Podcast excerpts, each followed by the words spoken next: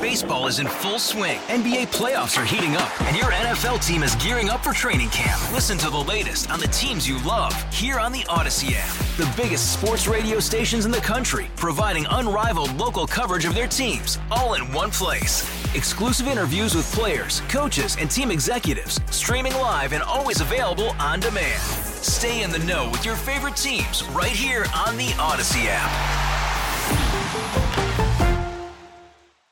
Worried about letting someone else pick out the perfect avocado for your perfect impress them on the third date guacamole? Well, good thing Instacart shoppers are as picky as you are. They find ripe avocados like it's their guac on the line. They are milk expiration date detectives. They bag eggs like the 12 precious pieces of cargo they are. So let Instacart shoppers overthink your groceries so that you can overthink what you'll wear on that third date. Download the Instacart app to get free delivery on your first three orders while supplies last. Minimum $10 per order, additional term supply. All sorts of things going on in Canada right now. It has nothing to do with the Olympic Games, has nothing to do with the NHL All Star break. It has to do with a freedom convoy of truckers. And Ottawa is a big part of what's happening right there in the national capital. And joining us from the Toronto Star is Alex Ballingall. We are delighted to have him on KDK. Alex, how are you? Hey, good, Rick. Good to be here. Thanks for having me. So, give us some sort of idea. When did you first hear about the fact that truckers wanted to be part of this particular uh, protest? I guess you could say this convoy. Oh, geez, when did this start? I guess um, it was mid-January. The federal government here in Ottawa um, implemented a new vaccine requirement, and I understand you guys down in the states have done a similar thing, where truckers who cross the U.S.-Canada border have to be vaccinated if they want to avoid the quarantine regulation. So unvaccinated truckers, in other words, who cross over the border would have to quarantine for two weeks. So obviously that's that's not that's not going to work if you're a trucker. So it was basically seen by um, a minority of truckers, it should be said. Uh, uh, you know, apparently 90% of them up here in Canada are vaccinated, but there, but there's this this contingent of them that was very upset with this rule and felt it was it was completely unjust and, and was a threat to their livelihoods. And that is what sparked this this uh, quote unquote freedom convoy. That it started for the most part out in Western Canada, out in Alberta and BC and Saskatchewan and Manitoba, and they rolled across the whole country en route to the capital here in Ottawa, where they arrived. They arrived here last Saturday, and since then the situation has basically turned into we've got, you know, I've been going down there pretty much every day. I'd say several hundred vehicles and, and semis um, blocking the roads all around Parliament Hill. Um, people with uh, barbecues and, and uh, they have like a fuel depot. They're delivering jerry cans to people. People are sleeping down there. It, it's turned into basically like an occupation of downtown Ottawa that is now entering its, uh, I guess, eighth day or whatever. It's been a week. So, uh, and there's going to be a, a, they're expecting thousands more to come tomorrow for the the second Saturday of this of this demonstration. Um, which is uh, sort of the big focus here in Ottawa for the police and for everybody watching this right now is, is what's going to happen. Expecting counter protesters. There's a lot of locals here because there's been honking all night and fireworks going off. So people who live downtown are, are their patience is kind of at the limit. Yeah. And uh, so it's, it's a very kind of tense situation. There's been a lot of people upset about there was a Confederate flag flying on the hill. Uh, somebody was photographed carrying like a Nazi swastika flag. Um, so a lot of people are really, really sort of shaken by that. And, um, you know, there, was comparisons to, is this going to be like a January 6th thing for Canada?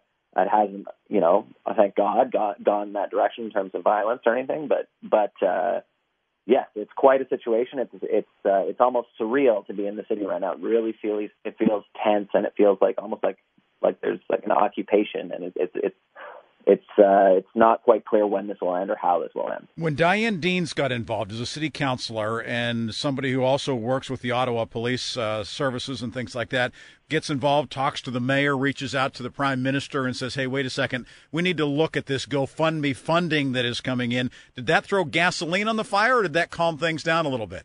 Oh God, yeah. I mean, I did. I don't think it calmed things down. It's fair to say. Um, no, well, that's a big, you know. So there's that GoFundMe. They've, I think it's like 10 million they've got so far in there. Yeah. Um, I don't know if that's American dollars. I assume that's Canadian dollars. But it's Canadian, you know, right? But still, seven point three U.S. Right? I mean, you're still talking a lot yeah. of money. We're talking big money. We're talking big money.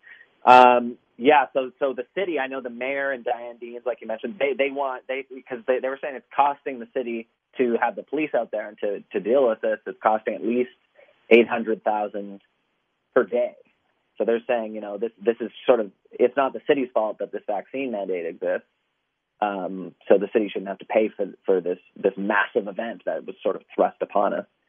Um, so yeah, they're trying to go after a bit of that money. There was, there was a parliamentary committee here that voted, I think it was yesterday, to also um, call GoFundMe representatives to like testify at a committee to answer questions about whether like the, the funds are how they're preventing the funds from being distributed to extremist groups that are suspected to be kind of within this wider convoy demonstration. So yeah, the, the funding is, is another a controversial piece of this whole thing. So is that allowed? I mean, is that, and maybe that's not a question for a, a newspaper reporter to have to answer, but you know, the, the, question then becomes: Is does GoFundMe have the right to hold that money donated by others that's earmarked for these truckers? Yeah, I, I actually have no idea. I haven't uh, dug it. Like I've been, uh, I haven't dug into that exact angle of the story yet.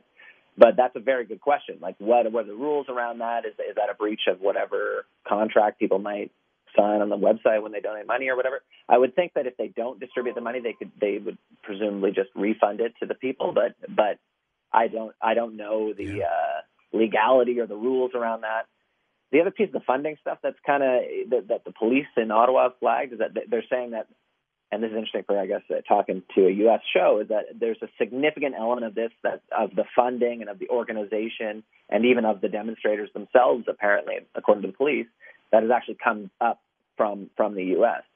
Um, so that's kind of interesting. So I don't know how, like a, a lot of those donations to the GoFundMe might also be people from the U.S. and, and they want to know where their money's going. So yeah, I, I don't know. Wow. It's going to be something to watch for. Just absolutely crazy. So, expectations for this weekend. Alex Ballingall joining us from the Toronto Sun talking about the situation of the Freedom Convoy in the capital right now, city of Canada in Ottawa. What are the anticipations as to what happens this weekend?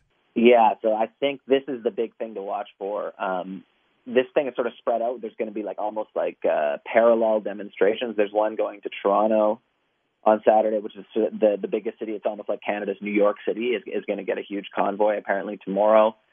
Um, and Ottawa is getting another surge of people. The, the police were saying this morning they're expecting um, several hundred more uh, several hundred more trucks and thousands, up to two thousand, I think they said, foot pedestrians coming back to protest and then also potentially a thousand counter protesters. And I think that's where if there's going to you know something that something that blows up or tensions that break out, that's where it's going to be. There's a you know 2,000 pro convoy and then a thousand you know really frustrated, angry locals who are going to counter protest uh, you know that that could be, turn into a dangerous situation. So I think that is the big thing to watch for tomorrow. Be very very careful. I don't need to tell you you've been in this game long enough, and obviously uh, you know Toronto Star certainly will will have your safety in mind too. But those sorts of things are are scary things. So uh, hang in there. We appreciate the update and uh, and be safe through the whole thing. All right.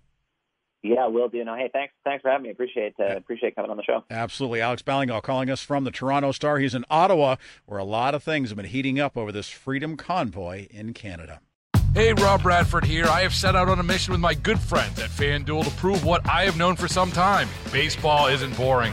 Now I have a daily podcast to prove it with some of the most notable people in the baseball world screaming baseball isn't boring from the mountaintops or at least agreeing to come on our show. Players, managers, GMs, and yes, even the commissioner of baseball, Rob Manfred. It has been a constant wave of baseball's most powerful voices. So join the revolution, subscribe, and soak in Baseball Isn't Boring. Listen on your Odyssey app or wherever you get your podcast. You'll be glad you did.